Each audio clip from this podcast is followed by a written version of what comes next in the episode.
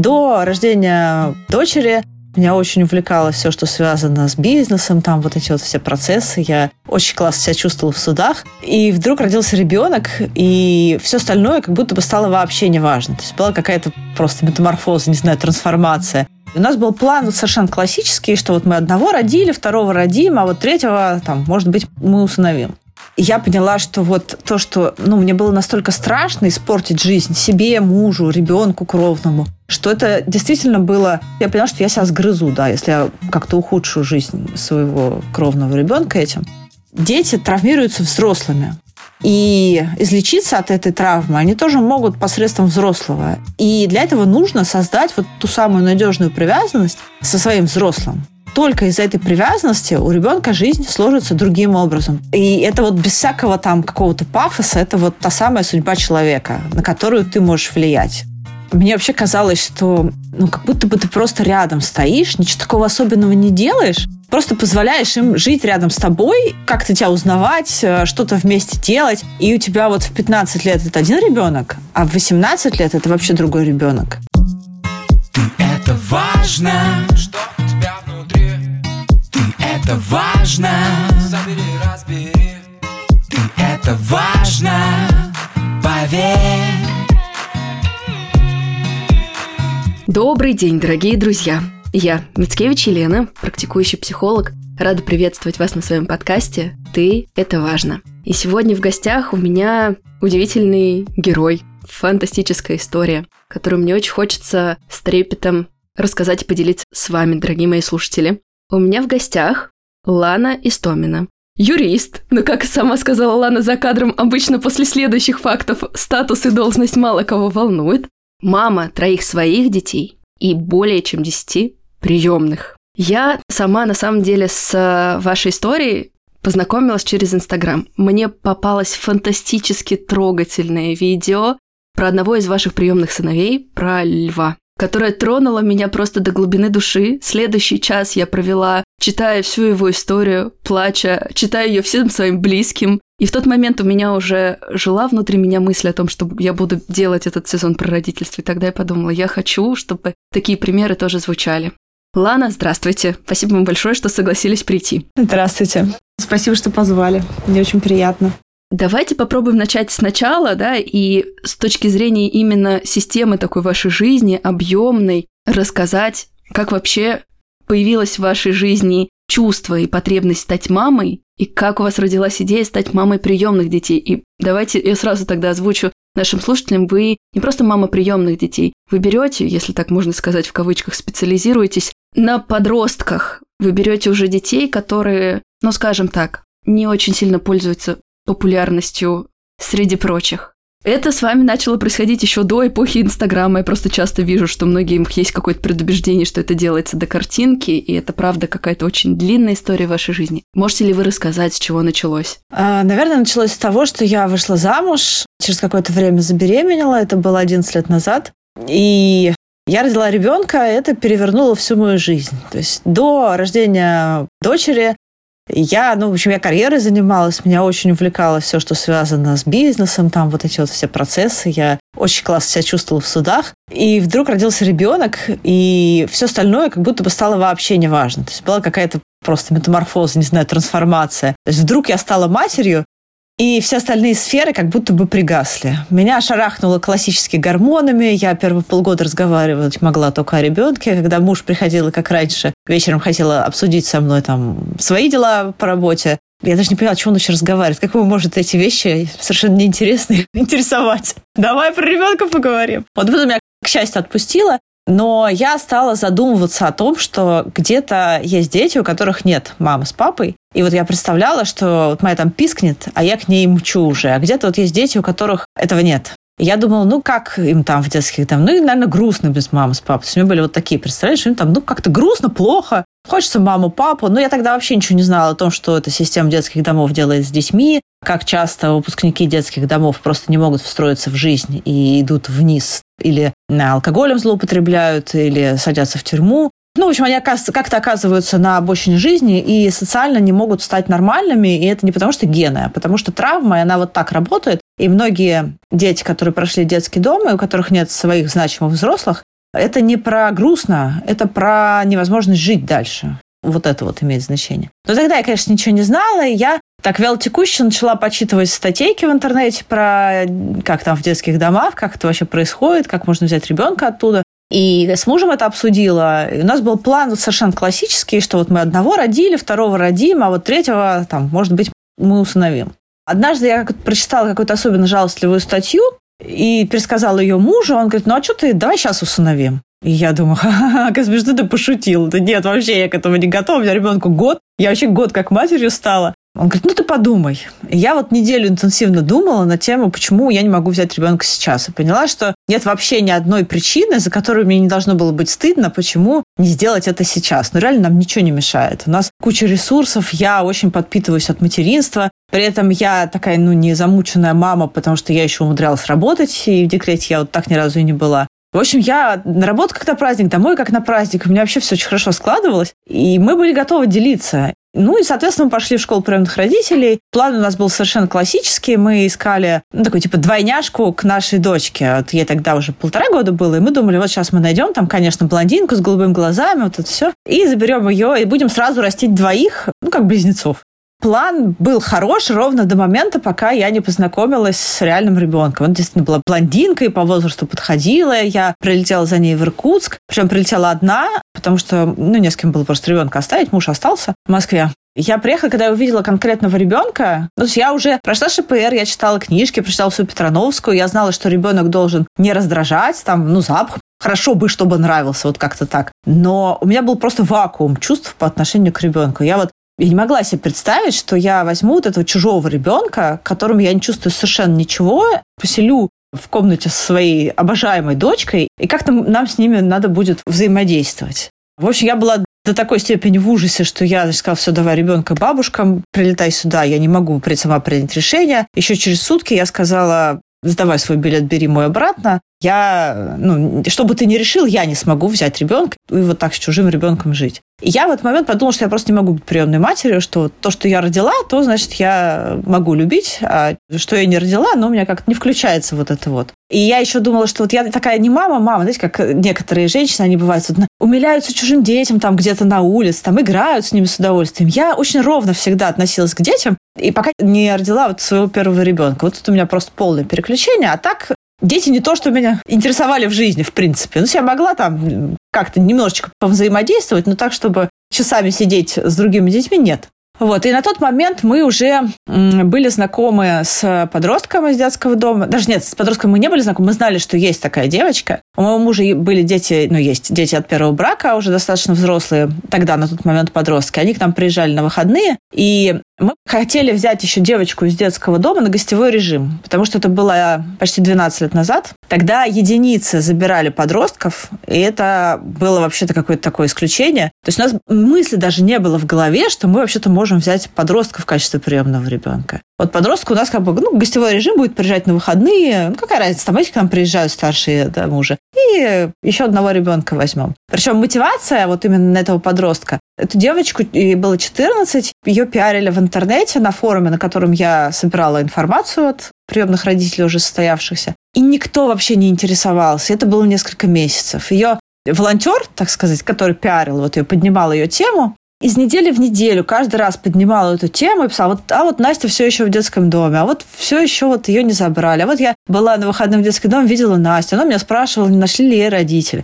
Это было так жалко, даже не столько эту девочку Настю, сколько волонтера, который пытался и пытался, несмотря на отсутствие вообще какого-либо интереса у потенциальных приемных родителей к девочке 14 лет, что я подумала, ну, ну что нам, сложно, что ли? Давай, давай вот мы возьмем. Я муж предложил, тоже говорит, да, давай будет приезжать к нам на выходные. Ну вот, собственно, после неудачи с Иркутском, когда я решила, что приемные дети, наверное, не для меня, мне было ужасно страшно ехать в детский дом и знакомиться с ребенком. Во-первых, потому что я в Иркутске уже видела подростков из детского дома, и они выглядели, ну, так они, у них была такая штукатурка на лице, они были примерно на голову меня выше, они курили так средним и большим пальцем, чуть ли не сплевывая на пол, вот, и так говорили, вы что, усыновитель? А нас усыновите? Сказали мне эти дети возле двери опеки. В общем, короче, мне было жутко страшно.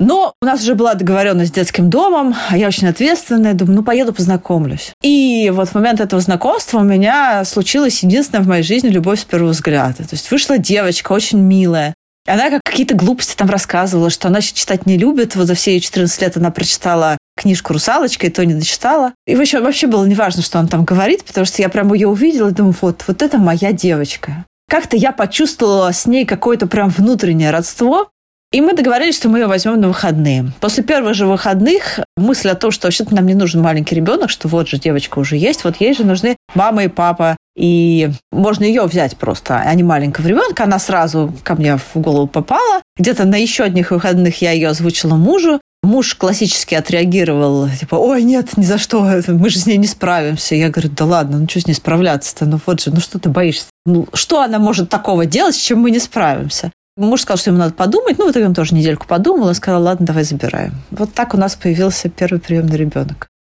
Но я могу представить, что 10 лет назад, когда еще социальные сети не были так развиты, когда еще тема приемного родительства не так была популяризирована, вообще говорилось о ней в публичном пространстве, у людей было огромное количество стереотипов и страхов о том, что могут делать приемные дети, и обычно это какие-то были жуткие байки. Да, я уже даже не говорю истории про то, что гены и все прочее, да, про неконтролируемость, про агрессию, про то, что можно жизнь таким образом испортить, да, и вы сейчас тоже говорите о том, что, ну, не было это популярным не было совсем популярно. Более того, вот э, была конференция «Семья.ру». Ну, я нашла, что там вот тусовались приемные родители со стажем, и там 90% просто крутили нам пальцем у виска и говорили, вы сумасшедшие, нельзя брать подростка к ровному маленькому ребенку, он может делать все, что угодно. Мы посмотрим, как вы справитесь. Ну, давайте. Мы с попкорном ждем, чем кончится это ваше безумие. И там, в принципе, были такие настроения.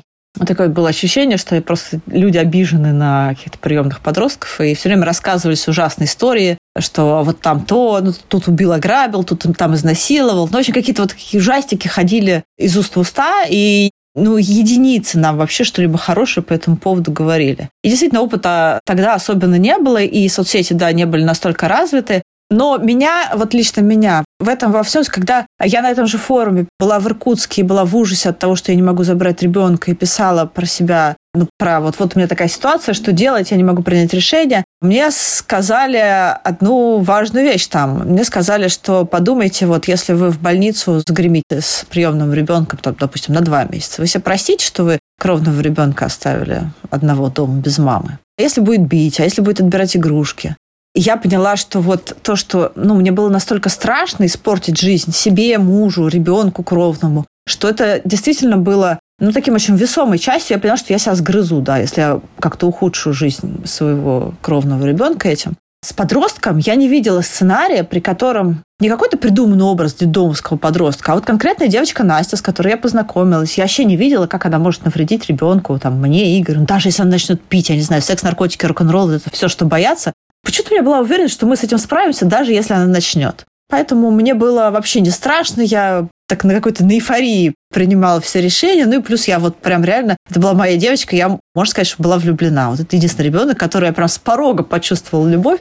И, видимо, мне этого не хватало просто, чтобы решиться на этот шаг, потому что очень было страшно. Здоровье нас самих и наших близких самый важный компонент для устойчивости и счастливой жизни. Но, к сожалению, многие люди тянут с походом к врачу, ну потому что болит не так сильно, нет свободного времени для поиска нужного специалиста или посещения больницы. Что уж говорить про родителей. Многие мамы и папы перестают обращать внимание на свое здоровье и самочувствие, полностью отдавая себя детям, забывая при этом, что базово ребенку нужен здоровый и счастливый родитель. А в собственной болезни или недуге очень сложно качественно проводить время с детьми. Что касается внимания к ребенку, тут тоже много тревог. Новоиспеченные родители не сразу понимают, какие симптомы малыша уже являются сигналом недуга, а что еще вписывается в клиническую картину здоровья. И при каждом изменении идут к врачу, чтобы убедиться, что все в порядке. Здорово, когда есть доступная возможность заботиться о себе и своих родных. Спонсор сегодняшнего выпуска – сервис доступной медицины на поправку, который поможет всей вашей семье снизить тревогу с помощью постоянного доступа к нужным врачам. В сервисе на поправку есть быстрые и удобные онлайн-консультации по подписке. С ней можно проконсультироваться с врачами онлайн из любой точки мира. Вам не нужно оплачивать каждую консультацию отдельно. Консультации в чате приложения безлимитны. В подписке на поправку своя постоянная команда проверенных врачей. Их тщательно отбирает и обучает сам сервис. Доктора компетентные, отзывчивые, умеют тактично общаться онлайн. Не назначат лишнего, все аргументируют, разъяснят. Уточнят все по вашим вопросам и дадут профессиональные советы даже в самых деликатных случаях. В подписке можно консультироваться всей семьей. Доступны и взрослые, и детские специалисты. А также можно дополнительно подключить ветеринарных врачей и оперативно консультироваться и о здоровье своих четвероногих членов семьи. Здорово, что медицина продолжает развиваться, и теперь мы можем получить консультацию грамотного специалиста онлайн. Я сейчас живу в другой стране, и мне особенно ценно, что я могу продолжать осознанно заботиться о своем здоровье и здоровье самых своих любимых людей, не тратя много времени на поиск нужных специалистов в незнакомой среде. Вы тоже можете попробовать подписку на онлайн-консультацию со скидкой 20% на первый месяц по промокоду «Важно». Если формат вам не подойдет, сервис вернет деньги. Берегите свое здоровье с на поправку. Есть противопоказания. Необходимо проконсультироваться со специалистом. Для лиц старше 18 лет всю подробную информацию о сервисе на поправку вы найдете в описании к выпуску. И как эта история стала развиваться, да? Вы говорите, что вот на форуме приемных родителей сказали, ну-ну, ждем, что будет? Как Настя вошла в вашу семью? Как вы начали встраиваться, и ваша семья стала разрастаться? С Настей у меня был просто один сплошной медовый месяц вообще все время и до сих пор. У нас не было ни одного дня адаптации. У нас, вот я говорю, меня из детского дома взяли двух идеальных детей. Одна из них Настя, вот этот первый приемный ребенок. И так мне было комфортно и классно с ней, что мы, когда забирали Настю, мы отмечали ее день рождения в детском доме, еще не были готовы документы. И там мы познакомились с мальчиком Львом. Льву было 15, он вообще не имел опыта никакой семейной жизни. Он прям с рождения был в детском доме, и мы уже знали, что это считается, что самый сложный вариант из всех. Ну, то есть вообще ребенок не испытывал никакой привязанности, ну, просто напрашиваться прям на сложности. Плюс еще, если Настю в этом детском доме мне завязали бантиком и сказали, давайте счастья вам, все у вас будет хорошо, то со Львом, ну, это был такой прям, у него было неоднократные эпизоды карательной психиатрии. Это значит, что ребенок плохо себя вел в детском доме, и его вот чтобы, ну, когда не справлялись, в детском доме его помещали в психиатрическую больницу, и там с таблеточками и всем остальным делали так, чтобы дети боялись плохо себя вести. Вот у Льва такие эпизоды были, причем неоднократные. Ну, реально там какие-то жуткие вещи творил. Но Лев очень выделялся среди других детей. Он прилип к моему мужу, он внимал каждому моему слову. Они внешне похожи. И я так что-то говорю, слушай, ну, Настю-то на совсем забираем. Смотри, как ребенок тянется к тебе. Может, пусть тогда он на выходные к нам приезжает. Ну и как-то мы так решили, что да, пусть приезжает, какая разница. Плюс ему 15, там детский дом его самого отпускал, мне надо было за ним приезжать. В общем, как-то все так сложилось, что мы готовы были его брать на гостевой. И когда он начал ездить к нам на гостевой, у меня совершенно не было к нему таких чувств, которые возникли к Насте. Он меня довольно сильно раздражал. Он был достаточно своеобразный. Короче, мне было сложно эмоционально. Но при этом я должна была каждое, каждое воскресенье в 17.00 сказать, Лев, тебе пора собираться в детский дом. И меня эта ситуация просто убивала, потому что я понимала, что это я тот человек, которого ребенка конкретного отправляет в детский дом сейчас. Неважно, почему он туда попал, но вот сейчас именно я этим занимаюсь. А он, конечно, тянул до последнего, ему очень нравилось у нас. Он вот приезжал, как только мог освободиться ну, там, из детского дома в пятницу и уезжал с последней минуты уже, когда я три раза там ему скажу, Лев, Лев, ну ты сейчас опоздаешь, тебя не пустят к нам на следующие выходные. И я понимала, что и одного приемного подростка было взять очень страшно. Взять второго приемного подростка – это уже на грани с безумием, тем более, что ну, мы как бы кровного собирались делать. И тут у нас два приемных подростка в стадии адаптации, мы делаем кровного. Это что-то вообще не очень, так сказать, занятие странное, в общем. И вот эти его ну, поведение, его репутация, которая была в детском доме, она тоже не способствовала положительному принятию решения. И у меня на одной чаще весов было то, что, ну, вообще-то он точно не сладкая конфетка и точно будет сложно. А второе – это то, что а я каждое воскресенье вот просто насилую себя, отправляя его в детский дом. И отказаться от него сейчас уже просто невозможно. Ну как, ребенок ездит к нам, тут мы скажем, знаешь, Лев, что-то мы передумали, не, не едь к нам. Короче, я и так больше не могла, и по-другому я вообще не могла, потому что осознавала степень безумности этого поступка. В общем, я пришла к мужу и сказала, вот, смотри, я и так не могу, и вот так я не могу, и я не знаю, что делать. Короче, ты мужик, ты принимай решение, я, я не знаю, вот как скажешь. Ну, я, конечно, догадывалась примерно, что скажет мне муж, конечно, ладно уж, что ж тут лукавить. Но я просто, мне до такой степени было страшно, что я хотела формально снять с себя ответственность. Понятно, что мы бы вместе разгребали. Ну, вот как-то вот формально предложить это, вот чтобы не я. И у меня еще оставалась последняя надежда, что мы Льву когда скажем, что давай к нам навсегда, и тут я ему расскажу, что мы еще хотим младенца, а жить с младенцем так сложно, и, может быть, детский дом тебе вообще раем покажется в сравнении с маленьким детем, двумя маленькими детьми. И я еще надеялась, что он сам откажется, и как бы, о, вообще был бы идеальный вариант. Но он очень обрадовался. да, да, конечно, я готов, я очень рад. Вот так мы приняли решение взять второго ребенка. Но при этом, если так историю как раз-таки льва чуть-чуть развернуть, то, через что он прошел, и то его поведение, которое пугало, оно же тоже было не причиной, а следствием того насилия и боли, с которой он, будучи ребенком, соприкоснулся. Да, конечно. И то, как потом расцвел этот бутон в вашей семье, и каким трепетным братом он стал и до сих пор является, но это, правда, не может оставлять равнодушным. Да, это правда. Нам очень со Львом повезло. Это был прям наш джекпот, я считаю. Мне было очень сложно в начале, потому что я, конечно, читала, что есть такая адаптация. Но мне казалось, что такие негативные чувства по отношению к другому человеку, они в любовь перерасти не могут ну, просто по определению. Это была вот серия, когда меня раздражало все. Не только его странное поведение, которое он демонстрировал после детского дома, а то, как он, я не знаю, дышит, ест, ходит. Ну, то есть вот были времена, когда я не могла на него смотреть, чтобы с ним поговорить, мне надо было куда-нибудь там, я там глаза вверх-вниз. Короче, куда угодно, только не на него. Вот такие были чувства. И я подумала, окей, ему 15, могу я потерпеть в таком режиме 3 года? Думаю, ну, могу нормально. Это лучше, чем отправлять ребенка в детский дом.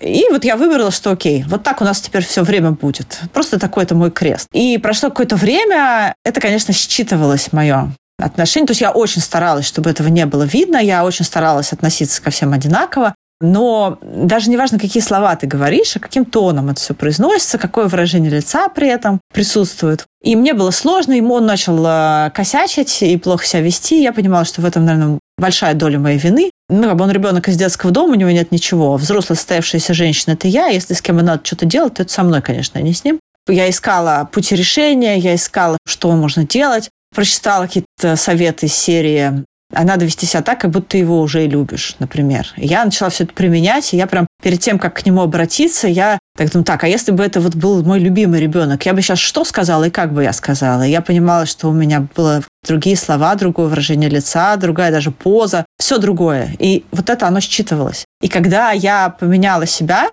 и стала вести себя по-другому, это просто, ну, как будто бы его тоже подменило. И где-то года через полтора, наверное, как мы его взяли, я вот себя поймала на том, что я смотрела... Ну, вот я помню даже этот момент, когда мы были на пляже, кто-то вдалеке красиво плыл бутерфляем, и я вот подумала, наверное, это мой, наверное, это лев. И я думаю, ого, вот, это же совершенно другие ну, эмоции вызывает он у меня. И вот я думаю, наверное, это что, у меня привязанность вырабатывается? Наверное, это вот, наверное, я его уже люблю. И дальше больше, больше, больше. Ну, то есть менялась я, менялся он за мной, и это было прям, ну вот это заметно было. И очень быстро как-то так вот это вот неприятие даже на каком-то физическом уровне, оно трансформировалось в любовь. Теперь я, конечно, знаю, что вообще-то любить с порога то, что не нужно, а просто так и не получится. Может быть, такие, конечно, такие исключения, как у меня и у Насти, когда ну, вдруг любовь с первого взгляда возникла, но это исключение, которое правила подтверждает. А так вообще к нам на порог приходит чужой ребенок, которым ты не испытываешь. Ну, мало того, что чужой ребенок, то он еще будет косячить, он будет оспаривать то, что ты главный, он будет пытаться какие-то свои правила завести дома, а ты будешь ему не давать, и, конечно, это будет вызывать довольно много раздражения, как с той, так и с другой стороны. Как нормально, вот это вот время притирки и адаптации, это нормально. И когда я разрешила себе не любить прям с порога-то никого, и не стала ждать ни от себя, ни от них каких-то чувств и поведения, как в семье. Не секрет же, наверное, что подростки, когда домой приходят, они не то чтобы сильно благодарны за то, что мы тут их взяли домой, они вообще-то, ну там другие эмоции совершенно, потому что подростки, как правило, это изъятые из социальных семей дети. Они помнят своих кровных родителей, они их любят, и все их любимые люди, они остались где-то там. И, конечно, если бы они могли как-то влиять на это, то они бы хотели, чтобы их кровные родители перестали пить там, например, и им бы позволили с ними жить. А мы для них чужие дяди и тети, которым вообще никаких эмоций не испытывают. Ну, кроме раздражения, потому что там правила-то наши. Главное-то мы, это сложно. Вот. И первое время, пока родится у нас привязанность, у нас к ним и у них к нам, ну, бывает сложно. Но мы относимся к этому с пониманием, потому что, ну, ну понятно, где их любимый, да. Я перед началом записи вам говорила об этом, и сейчас хочу как-то в эфире это повторить. Правда, когда я смотрю за вами, наблюдаю ваши какие-то будние моменты или моменты, когда дети косячат, и вы об этом точно так же открыто рассказываете, я невероятный какой-то трепет и тепло испытываю вот от вашей емкости и адекватности. И это не идеализированная какая-то картинка. Мы 16 детей любим, и еще 45 возьмем. Нет, это такая очень трезвая позиция, где есть принятие в первую очередь себя, а потом уже других детей, с их историями, с их проблемами и с их путем адаптации. Потому что если я разрешу себе принимать тот факт, что я могу не привязаться, не любить, я могу и другим разрешить рядом с собой проживать свои циклы, да, и иметь ту самую емкость, устойчивость и вследствие здоровую любовь. И это, правда, очень круто. И очень хочется показывать. Потому что и в кровных семьях, и с кровными детьми-то мы очень схожие циклы и процессы проживаем, когда нам любить детей нелегко, но очень часто родители не разрешают себе признаться, мне сложно тебя любить. И пытаются, опять же, играть какую-то идеальную, правильную картинку, вместо того, чтобы как бы увидеть первопричину, разрешить ее себе пройти и дальше уже выстраивать ту самую надежную привязанность.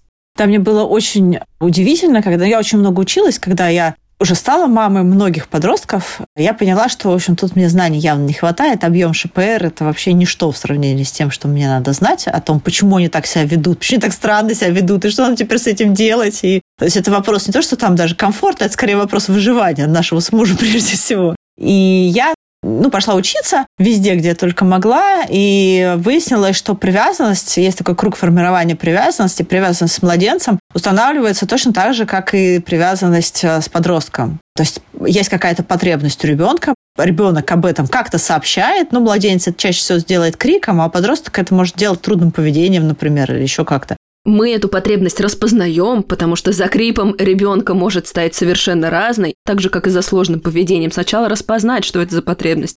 Да, да, да и удовлетворяем. И вот этот цикл формирования привязанности, он работает в обе стороны. То есть, что у ребенка в ответ на удовлетворение его потребности вот этим конкретно взрослым формируется к нему привязанность, что и у этого взрослого вот к этому конкретному ребенку формируется привязанность. И про потребность мы, конечно, не игры 24 на 7 в компьютер там и не iPhone, а такие, ну, базовые потребности в безопасности, в принятии, ну, вот про что-то такое в эмоциональной какой-то валидации, видимости, да, в разрешении эмоциям быть. Хорошо, пришел лев. Как дальше? Ну, то есть даже от Насти и Льва до родительства вот в таком формате и широте – это целая дорога. Дальше шло время. У нас все было очень круто со Львом и Настей. Я была просто очень счастлива в материнстве с ними. Мне вообще казалось, что ну, как будто бы ты просто рядом стоишь, ничего такого особенного не делаешь, Просто позволяешь им жить рядом с тобой, ну, как-то тебя узнавать, э, что-то вместе делать. И у тебя вот в 15 лет это один ребенок, а в 18 лет это вообще другой ребенок. И это вот без всякого там какого-то пафоса, это вот та самая судьба человека, на которую ты можешь влиять. Вот в 15 лет, если это, это куда-то под забор, а в 18 лет это уже вуз, финансовый университет, какие-то такие, ну, совершенно другие перспективы. И Лев, ну, не сразу, мы, конечно, про это не знали, слава богу, но потом он нам рассказывал, что мы его прям с последней ступеньки уходящего поезда вздернули, потому что уже началось воровство, уже начались наркотики, уже вот это вот все саморазрушающее. Это называется саморазрушающееся поведение. Это не гены. Это просто ребенок, у которого нет ощущения, что он кому-то нужен, что этот мир для него безопасен, и в этом мире есть для него место, он начинает сам себя разрушать. Неосознанно, конечно. Но так работает травма, это ее проявление. Просто когда приходит там человек с военных действий, с ПТСР, и начинает, допустим, пить, то все понимают, что, ой, ну это его так на войне шарахнуло, что он вот так себя ведет. А если это ребенок, ну, травмированный, потому что он ребенок, там, допустим, алкоголиков или из детского дома или еще какие-то варианты, то тут как будто бы, а, ну это ген, у него же мама с пили, и он туда же. На самом деле это точно такое же проявление травмы, как в любых других случаях. Вот. И если про это знать, если знать, как с этим работать, если знать, что вот такая нехитрая история, дети травмируются взрослыми. И излечиться от этой травмы они тоже могут посредством взрослого. И для этого нужно создать вот ту самую надежную привязанность со своим взрослым. Только из-за этой привязанности у ребенка жизнь сложится другим образом. То есть он может от этого вообще все зависит. Это такой фундамент, на котором вообще строится вся жизнь человека. Это будут адекватные отношения в своей семье, с, со своими детьми, со своим партнером. Это будет возможность адекватного понимания своего места в мире, своих возможностей. Это будет адекватное общение с другими людьми. Ну вот вообще все, вся жизнь складывается от того, как у тебя сложатся отношения со своим значимым взрослым, как выяснилось. Вот настолько это важно. То есть это вообще не про грустно там им в детском доме. Это не про то, что ой, как хорошо бы маму с папой, а то как-то как не так. Это реально судьба человека и возможность его жить в социуме потом. Да, и здесь как-то хочется проговорить о том, что так часто бывает, что даже не попадая в детский дом, не всегда у детей в семьях формируется надежная привязанность. И в том числе психотерапия один из инструментов, который нам помогает вообще понять, а что такое здоровые отношения, а что такое безусловное принятие, а что такое возможность чувствовать разные процессы, да, и как-то довзрастить эту недостающую часть личности, такой терапия личности, терапия поведения, и изменений. И действительно очень распространенная история, потому что у нас есть, помимо надежных, да, избегающие типы, тревожные типы, догоняющий тип привязанности. И все это в том числе не дает нам ощущать вот ту самую безопасность «я есть», «я могу быть», «я имею право», на что-то претендовать, как-то самораскрываться, любить, принимать эту любовь и так далее. И тут часто очень спрашивают, а можно их до конца-то как бы исправить? И я тут хочу сказать, что я целиком здоровеньких, не травмированных, но не видела ни разу. Людей с надежной привязанностью, сколько их там, 20%, да, кажется?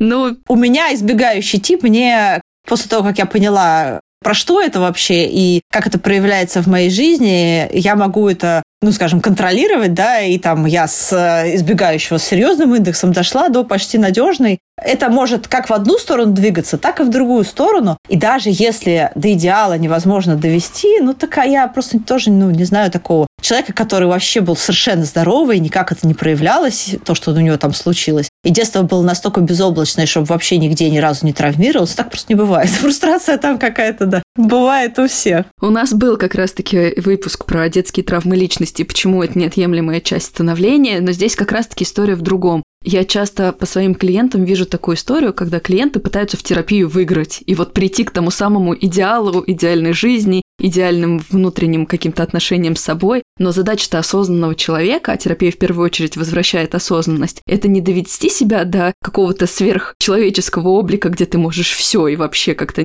в вакуум, да, в идеальную среду помещаешься. Нет. А уметь адаптироваться, знать себя, понимать, да, и видеть этот выбор. Видеть, почему мне сейчас хочется убежать, взять за эти чувства ответственность, найти лучший для себя вариант и понимать, как обходиться с теми травмами, с той сформированной личностью, которая у тебя есть, в этом реальном, нестерильном мире.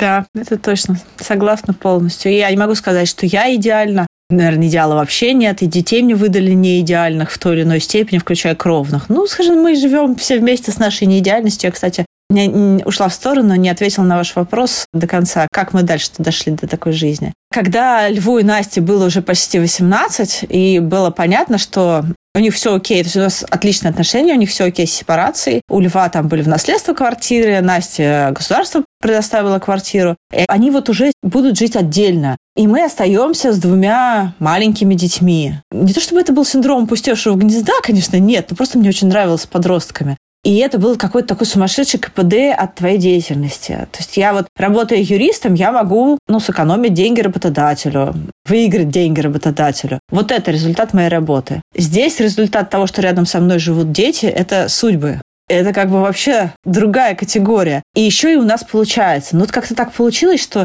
мы по складу характера хорошо контуемся с подростками. Мы такие, ну, оба ярко выраженных лидера, достаточно харизматичные, достаточно не деспотичные, мы очень демократичные, и широта наших границ, она компенсируется их железобетонностью. То есть, ну, почти все можно, но что нельзя, то нельзя. Вот. И, в общем, нам вот классно как-то вместе. с ними существовать. И мы поняли, что мы не хотим останавливаться. У нас была проблема, мы вот с четырьмя уже детьми жили в трешке, которая, ну, почти двушка, то есть там была гостиная, одна из комнат была совмещена с кухней, там, где старшие дети были. И это было вообще некомфортно.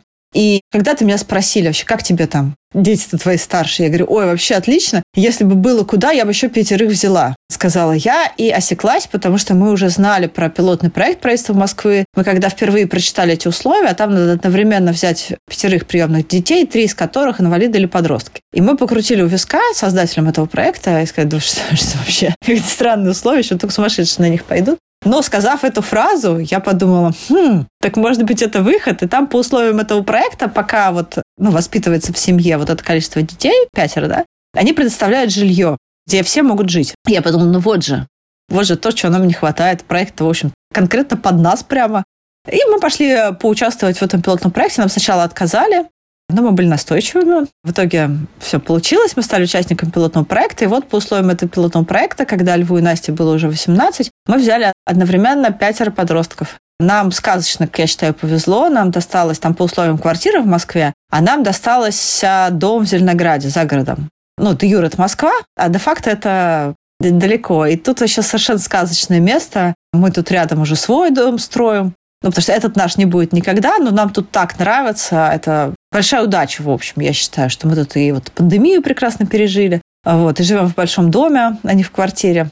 Короче, это очень удачный проект для нас оказался. И вот так вот. Но пятеро детей, э, они же вырастают, им становится 18, они переезжают в свое жилье, и тогда надо брать еще. Нам еще до сих пор не надоело. Мы, у нас еще огонь горит в глазах в связи с этим вопросом. У нас, если статистически так сказать, чтобы было понятно, вот сейчас 8 детей, которым уже больше 18, наши, недавно считала. Короче, я и цифры никогда друг друга не любили. И с одним у нас нет отношений, то есть мы до 18 его дорастили, и потом были настолько разные ценности у нас с ним, что мы поняли, что дальше не по пути все. Почти такая же история случилась второй раз, но тут произошло возвращение блудного сына, то есть ребенок где-то год без нас пожил после 18, а потом пришел обратно к нам. Вот. И, видимо, вот то, что удалось, причем мы этого ребенка брали в 16, он был, очевидно, очень сложным. И это был скорее вызов такой, а вот нам хочется попробовать и вот такого ребенка тоже.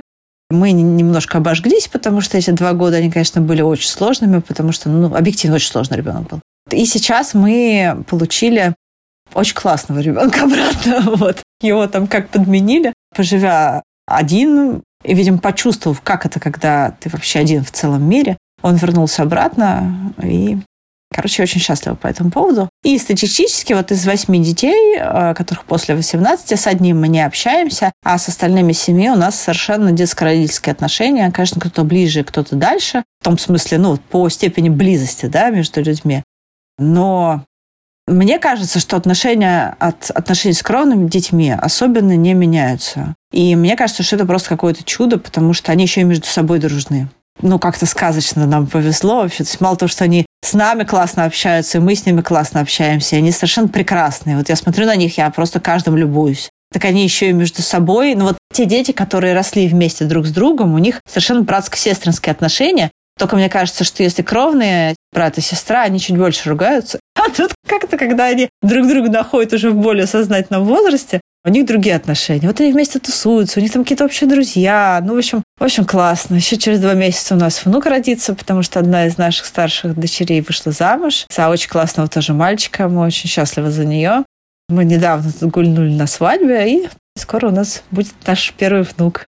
Да, я, кстати, хотела озвучить эту информацию, что вы скоро станете приемной бабушкой, если такой статус есть, но правильнее бабушкой, потому что, правда, привязанность и тепло, которое от вас идет, это что-то невероятное. Но я хочу здесь, для слушателей, которые не знают вашу историю, не как-то видели ее своими глазами, чуть-чуть как-то снять, опять же, идеальную картинку про ваш дом и про тот проект, в котором вы участвуете, и озвучить, с какими сложностями вы туда вошли. А то звучит, правда, очень как будто бы вкусно дом в обмен на пятерых детей, и может кто-то, правда, подумать, что это какой-то такой корыстный обмен. Но я видела, в каком состоянии этот дом вам достался, и что вы приложили в качестве усилий для того, чтобы обжить и сделать его действительно местом для семьи, сколько это было сил. И в этом смысле что вы просто нашли форму, через которую реализовывали свои ценности. И это первично.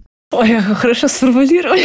Спасибо, очень приятно. Но это на самом деле случайность была. То есть э, по закону должны были дать подделки вот этой от государства, как он там, забыл, как это называется правильно. А получили мы, ну тут была просто, как до нас жила семья алкоголиков многодетная, поэтому вот что от них осталось, то и осталось. И можно было бы сказать, нет, спасибо, дайте нам другое, но это была бы тогда квартира в Москве. Поэтому мы сказали, да, спасибо. И там был просто экстремальный условие. Мы должны были за две недели забрать детей и въехать в этот дом.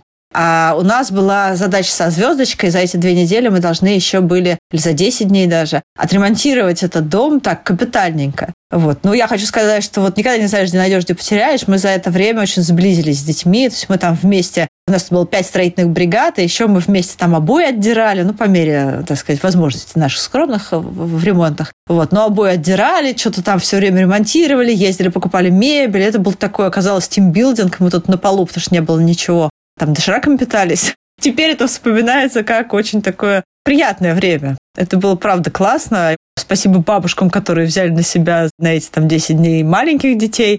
И спасибо организму, что нас с мужем выдерживает в таком режиме. Мы там по 5 часов спали, но зато все получилось, мы все успели. Детей забрали, и вот, ну, постепенно там доделывали ремонт. Лана, а в какой момент появился ваш третий кровный ребенок? И в каком составе сейчас ваша живет семья, помимо тех детей, которые уже вылетели из гнезда? Мы живем с несовершеннолетними приемными пятерыми и тремя кровными детьми. У нас все время постоянно тусуются старшие, но это такая ротация, там, то один тут спит, другой там спит. Ну, и, короче, постоянно к нам приезжают за какой-нибудь надобностью. То есть тусовки, то у нас совместные какие-то мероприятия, там то строим дом, и они хотят там поработать на строительстве этого дома, то там, не знаю, просто так приехали летом вот за город, и они тут тоже тусуются. Ну, короче, мы им всегда рады. Плюс у нас очень много таких семейных традиций, когда мы что-нибудь отмечаем. А плюс еще у нас куча же дней рождения. Вот. И на свои дни рождения те, которым старше 18, они тоже приезжают к нам. Эта музыка будет вечной, я чувствую. Но при этом вы с таким счастьем про это рассказываете, что в этом, правда, очень много такого удовольствия. Ну, а это, это то, что дает ресурс. Вот старшие дети, с которыми получилось, это то, от чего я подпитываюсь. Потому что я не буду идеализировать тоже. Это бывает очень сложно. И у нас все время так получается, что у нас четверо таких. Ну, да, с ними нормально. А пятый все время какой-то вот в каждый момент времени у нас есть тот самый пятый, с которым вообще нельзя расслабиться, который высасывает весь ресурс, с которым ты все время держишь ухо востро. Это помимо того, что остальные, ну, тоже иногда косячат, чего уж там. Вот, и когда, я вообще, честно говоря, не знаю, как выживают однодетные, нам-то всегда есть от кого подпитаться. То старшие приедут, то вот младшего мы родили. Родили мы его 4 года назад, у меня вчера был день рождения. Поздравляю. Спасибо большое. И был, кстати, очень трогательный момент, когда я забеременела им. Мы им забеременели сознательно, уже когда у нас была такая большая семья. И у меня было очень много страхов тоже по этому поводу, потому что я казалось, не слишком или много мы на себя берем, вот этот младенец. А младенцы мне тяжело даются, но ни один подросток не может вывести меня так вот э, серьезно из ресурса, как это делает младенцы. На них очень много всего требуется. Я прям сомневалась, когда мы берем подростка, мы примерно понимаем количество ресурсов, которые у нас отожрет, так сказать. И важно же очень наше, так сказать, эмоциональное состояние. И вот подросток, как бы он не косячил, но мы к этому относимся. О, ну у нас такая задача, окей, мы будем ее решать. О, задача со звездочкой, окей, будем решать эту задачу со звездочкой. А младенец отжирает громадное количество ресурсов у меня. Ну и у Игоря тоже, потому что мы очень взаимозаменяемые со всеми детьми. И мы очень сомневались, в общем, рожать, не рожать. В итоге решили рожать, но у меня прям был какой-то страх, вот как дети к этому отнесутся. Нас все-таки уже слишком много. Вот сейчас скажут, ну вот, зачем там? И я хотела дотянуть там где-то до 12 недели, не говоря, что я беременна. Но меня сразил токсикоз, и мое не самое адекватное состояние надо было детям объяснять, потому что, ну, там я уже лежала в комнате, там, подоткнув мокрой тряпочкой дверь, чтобы аромат с кухни не доносились до меня. И в какой-то момент Игорь пошел им говорить, и буквально я так мысленно зажмурилась, думаю, сейчас, ну что не скажет, что не скажет. я услышала такой топот ног по лестнице, они все кинулись, не все. Тот самый пятый, он сказал, что вы радуетесь-то вообще, нас еще больше будет. А вот все остальные, они кинулись ко мне наверх поздравлять. И, короче, с воплями, как они рады, что у нас будет еще один малыш. Это было вообще очень трогательно. И это такой момент, когда, знаете, вот у нас все по-настоящему. У нас все прям вот, вот правда. Даже для меня самой вот это вот такие есть моменты, которые подтверждают, что вот так мне повезло с ними. Вы уже отчасти ответили на вопрос, а где вы берете ресурс справляться с такими сложными детьми? Помимо вот этого сообщающегося сосуда энергии, есть ли еще какие-то ваши точки опоры? Потому что я могу представить, что действительно, как вы говорите, косяченье, да, и сложный характер, и сложные истории выдерживать и находить понимание, но это большой труд. Есть. Во-первых, я не только мать, а я не перестала работать, и мне очень важно бы иметь другие сферы успеха, кроме детей. Потому что а, от этого зависит то, как я воспринимаю происходящее в семье. Там, если вдруг что-то такое случается, ребенок там что-нибудь выдает, то если это один ребенок, да, и нет другой работы, то это прям вот как будто воронка, которая тебя засасывает. Когда у тебя есть еще 10 сфер, там дети, работа, не знаю, там еще хобби какое-то, отношения с мужем, то у тебя вот везде хорошо, и только одна просела. И ты можешь брать ресурсы с других сфер, чтобы затыкать вот эту одну просевшую дырочку. Поэтому я продолжаю работать, я продолжаю искать зоны для своего развития, чтобы это было именно мое. И мне кажется, что это очень важно. Особенно, когда чем сложнее дети, тем важнее иметь еще что-то кроме. То есть не замыкаться на этом, чтобы ты могла смотреть на как бы над ситуацией, над схваткой все время быть и быть вообще в адеквате. Плюс еще обучение очень важно. Мы все время учимся, и до сих пор все время учимся. И это очень положительно влияет еще на отношения наши с мужем. Мы очень многому научились, очень сильно продвинулись в этом. И мы свою жизнь тоже ну, непрерывно стараемся немножечко улучшать. Совершенно в разных аспектах. Тут мы там дом строим, там мы пошли финансовой грамотности обучились. Здесь у нас еще какой-то проект, тут мы дачу купили. И вот мы как-то вот все время мы там собираемся и едем там на три недели в какой-нибудь поход со всеми детьми. Это тоже дает очень много ресурсов, потому что на отдыхе у нас нет гаджетов, мы не конкурируем ни с чем, с чем мы обычно конкурируем так сказать, в доме. Они же подростки, но это неотъемлемая жизнь. Но вот иногда бывает, что чтобы причинить ребенку добро, надо его еще догнать и убедить его, чтобы он с тобой пообщался. Это тоже такое, ну, бывает сложно. Я хотела также дать видимость много, правда, вашему мужу, потому что ну, ваша вся история исключение. И вы, и ваш партнер тоже, потому что в нашей действительности многие мужчины к чужим в кавычках, детям, да, и тут неважно, это дети твоей любимой женщины от первого брака или уж тем более приемные, не всегда относятся с емкостью, пониманием и принятием. Как вам кажется, что помогло вам вот именно такую форму семьи построить? Как у вас это получается? Ну, во-первых, мне повезло с мужем, это факт. Во-вторых, у нас нет чужих детей, у нас все свои. Все говорят, это все ваши, мои ночи еще ну, если к нам попал, значит наш. Мы по-другому и не воспринимаем. И совершенно неважно, как показывает практика и наш там личный опыт, мой в частности, не кровные узы имеют значение, а именно степень близости между людьми. Вот это важно. И мой самый родной человек вообще в мире – это мой муж, который мне по крови вообще никто. Ну, соответственно, как это может вообще влиять на отношения? Никак, мне кажется. Конечно, это там, когда это привязывалось с детства, когда это долго, когда это помогает гормон, конечно, попроще. Но в целом все равно рулит близость. А близость можно создать с человеком совершенно не одной с тобой крови, и это нормально. И хочется, чтобы это воспринималось как э, норма. Вот. А муж, ну, во-первых, он очень харизматичный, он нравится детям.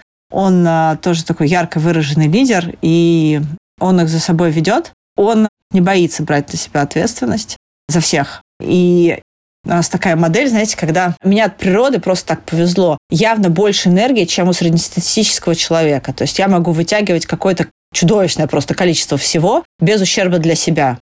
И это заметно больше, чем ну, обычно люди делают. Но при этом моя розетка, она воткнута в его вилку. И я просто оттуда вот так вот все время ресурс хватаю и точно знаю, что я в любой момент могу сказать, все, я больше не могу, замени меня вот здесь. И будь то памперсы или сложные отношения с ребенком или еще где-то, и он легко меня заменит. Вот он не может вынашивать и рожать, а все остальное он может. И при этом он такой очень брутальный дядька, там яхтенный капитан, айтишник, там у него бизнес свой. Ну вот мне с мужем, а нашим детям с папой повезло просто очень. А еще мы друг друга очень уравновешиваем, в том смысле, что мы разные. А, вот бывает, что у нас же очень высокий, как у людей, помогающих профессии, у нас высокий риск выгорания. И мы друг друга можем ловить на первых признаках, потому что он у нас по-разному проявляется. Вот на каком-то обучении нам рассказали, что выгорание бывает двух типов. Это когда один уходит в контроль, ну, прям это заметно, что вот есть потребность пойти всех построить и поконтролировать. Это я. А второй уходит в «я в домике, вообще меня не трогайте, я вот тут посижу». Это мой муж. И мы друг друга видим просто. Когда он запирается в домик, я говорю, о, смотри, у тебя сейчас уже пошли признаки выгорания, надо что-то с этим делать, давай как-то ресурс восполнять. И когда я иду всех строить, он меня тоже может отловить и сказать, так, сейчас, ты сейчас зачем пойдешь это делать? Не надо. Давай это как-то по-другому. Я думаю, так, а, это же симптом. Будем работать с причиной. А что и вам, и вашему мужу сложнее всего дается в родительстве. И здесь я не разделяю кровное и приемное. То есть вот если говорить про ваши какие-то точки роста и то, что вам сложнее всего выдерживать, это какие прецеденты, поведения, возможно, или чувства? Если вообще говорить, то мы поняли, что мы заточены на нормотипичных детей разной степени девиантности. Вот девиантность нас не пугает. Надо, наверное, пояснить, что такое девиантность. Это, короче, плохое поведение всякое. Вот когда секс, наркотики, рок-н-ролл, алкоголь и вот это все прочее. А с ненормотипичными детьми, у которых есть какие-то особенно ментальные отклонения, в том числе сильно сниженный интеллект, возможно, там вот, или какие-то другие особенности развития. И тут это вообще не зависит от кровной или приемной. У нас у кровной дочки с ДВГ, и это очень сложно. Мне, в частности. Тут нам сложнее это дается, и мы понимаем, ну, просто это сигнал нам, что вот нам не надо брать ненормотипичных детей. Подростки старшего возраста, возвратные, может быть, э, там, сложные, это окей. Но они должны быть нормотипичными. У нас просто, мы знаем, как с ними работать, мы знаем, что надо делать. Меня больше всего ну и муж, наверное. Может, любого человека, не знаю. Незнание, что делать, вот. Какой-то тупик, когда руки опускаются, и ты не знаешь, что с этим делать. Почему он так себя ведет, как с этим бороться. Вот тут у меня эмоции возникают. То есть если даже ребенок косячит и косячит сильно, но при этом это понятное мне поведение, которое примерно понятно, как решать, то я буду находить способ, я могу там всплыть в моменте, потом я остыну и просто буду думать, так, это вот такая задача, значит, мы попробуем решить ее вот так, а потом попробуем вот так решить, и это не помогает. Окей, может быть, вот это поможет. А лучше, может быть, надо довести до какого-то апофеоза, и вот тут, когда уже какой-то взрыв будет, вот тут, может быть, нам удастся ее развязать. И нас совершенно не пугают какие-то там ну, то, что обычно пугает, там, а вдруг он начнет пить, а вдруг он не придет домой ночевать, а вдруг он будет не подчиняться, а вдруг там... Как-то есть внутренняя уверенность, что я все равно найду способ вот это делать. И вот когда вдруг мы в какой-то тупик упираемся, и дальше у меня нет вариантов сценария, что мне дальше делать, это, к счастью, бывает очень редко. Но вот тут тяжело. Ладно, а под завершение скажите, пожалуйста, что вы могли бы родителям, которые вот сейчас, возможно, об эту историю впервые задумываются и ощущают схожее с вами состояние, что у них есть емкость, да, и как-то интерес, или тех, кто до нашего выпуска в том числе задумывался о приемном материнстве, вот с точки зрения своего опыта, от сердца, от текущего нашего разговора сказать.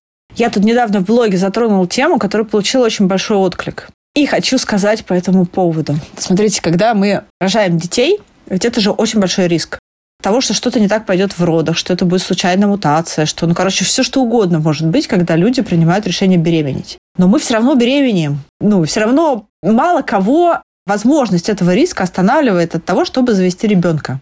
А когда люди думают о приемных детях, то здесь как бы исходят от плохого, как будто бы от рисков. А вот может быть сексуализированная, а вдруг он убьет, изнасилует, а вдруг у нас ничего не получится. Гораздо больше этого вдруг, ну или столько же, по крайней мере, может быть и при рождении кровного ребенка.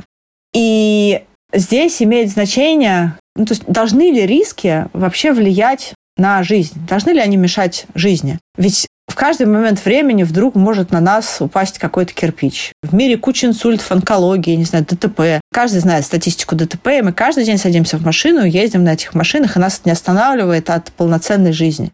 Это не для всех история, но если вдруг вы чувствуете потребность взять приемного ребенка, но вам страшно. Во-первых, хочу сказать, что страшно всем, и, наверное, это нормально. Было бы странно не бояться в такой ситуации. Во-вторых, должен ли страх определять то, как вы будете жить? Или все же нужно просчитать просто риски, подумать о том, что вы будете делать в случае реализации любого из этих рисков, найти пути решения заранее, может быть, психолог, может быть, группа поддержки, И это, кстати, очень важно, иметь какое-то сообщество, среди которых вы можете поговорить о том, что случается. Это очень помогает на самом деле. И решить, сможете вы справиться с этим риском или нет. Я думаю, что есть риски, с которыми я не смогу справиться, и я их даже знаю, но они не определяют мою жизнь. Я не хочу опираться на риски и негативные возможности, которые могут возникнуть у меня в жизни, когда я ее живу. Я бы такой жизни ни себе не пожелала бы, никому другому. Ладно, спасибо большое за этот разговор. Спасибо большое, что согласились прийти и поделиться своей историей. Я, правда, очень сильно радуюсь, когда созерцаю вот эту смелость и страсть жить, жить и выбирать свой путь и двигаться не от каких-то сценариев и стандартов задаваемых, не от страхов, ограничений и в попытках избежать чего-то, а вот в такой вот, правда, страсти, смелости, любви, проявленности, возможности этими чувствами как-то наполнять тех, кто окружает вас. Спасибо вам большое. Спасибо. Спасибо большое, что позвали. Друзья, ваши отклики, ощущения вы можете написать и поделиться мне и Лане в директ. Я оставлю ссылки в описании, как обычно. Ваши отклики помогают проекту жить и развиваться. Ваша поддержка в виде репостов тоже помогает большему количеству людей соприкоснуться и прожить эти чувства. Спасибо, что провели это время с нами. Еще раз, Лана, спасибо вам большое. И вам спасибо. И до новых встреч. Пока-пока. До свидания. Ты это важно. С кем тебе по пути? Ты это важно. Как себя обрести? Открой свою дверь.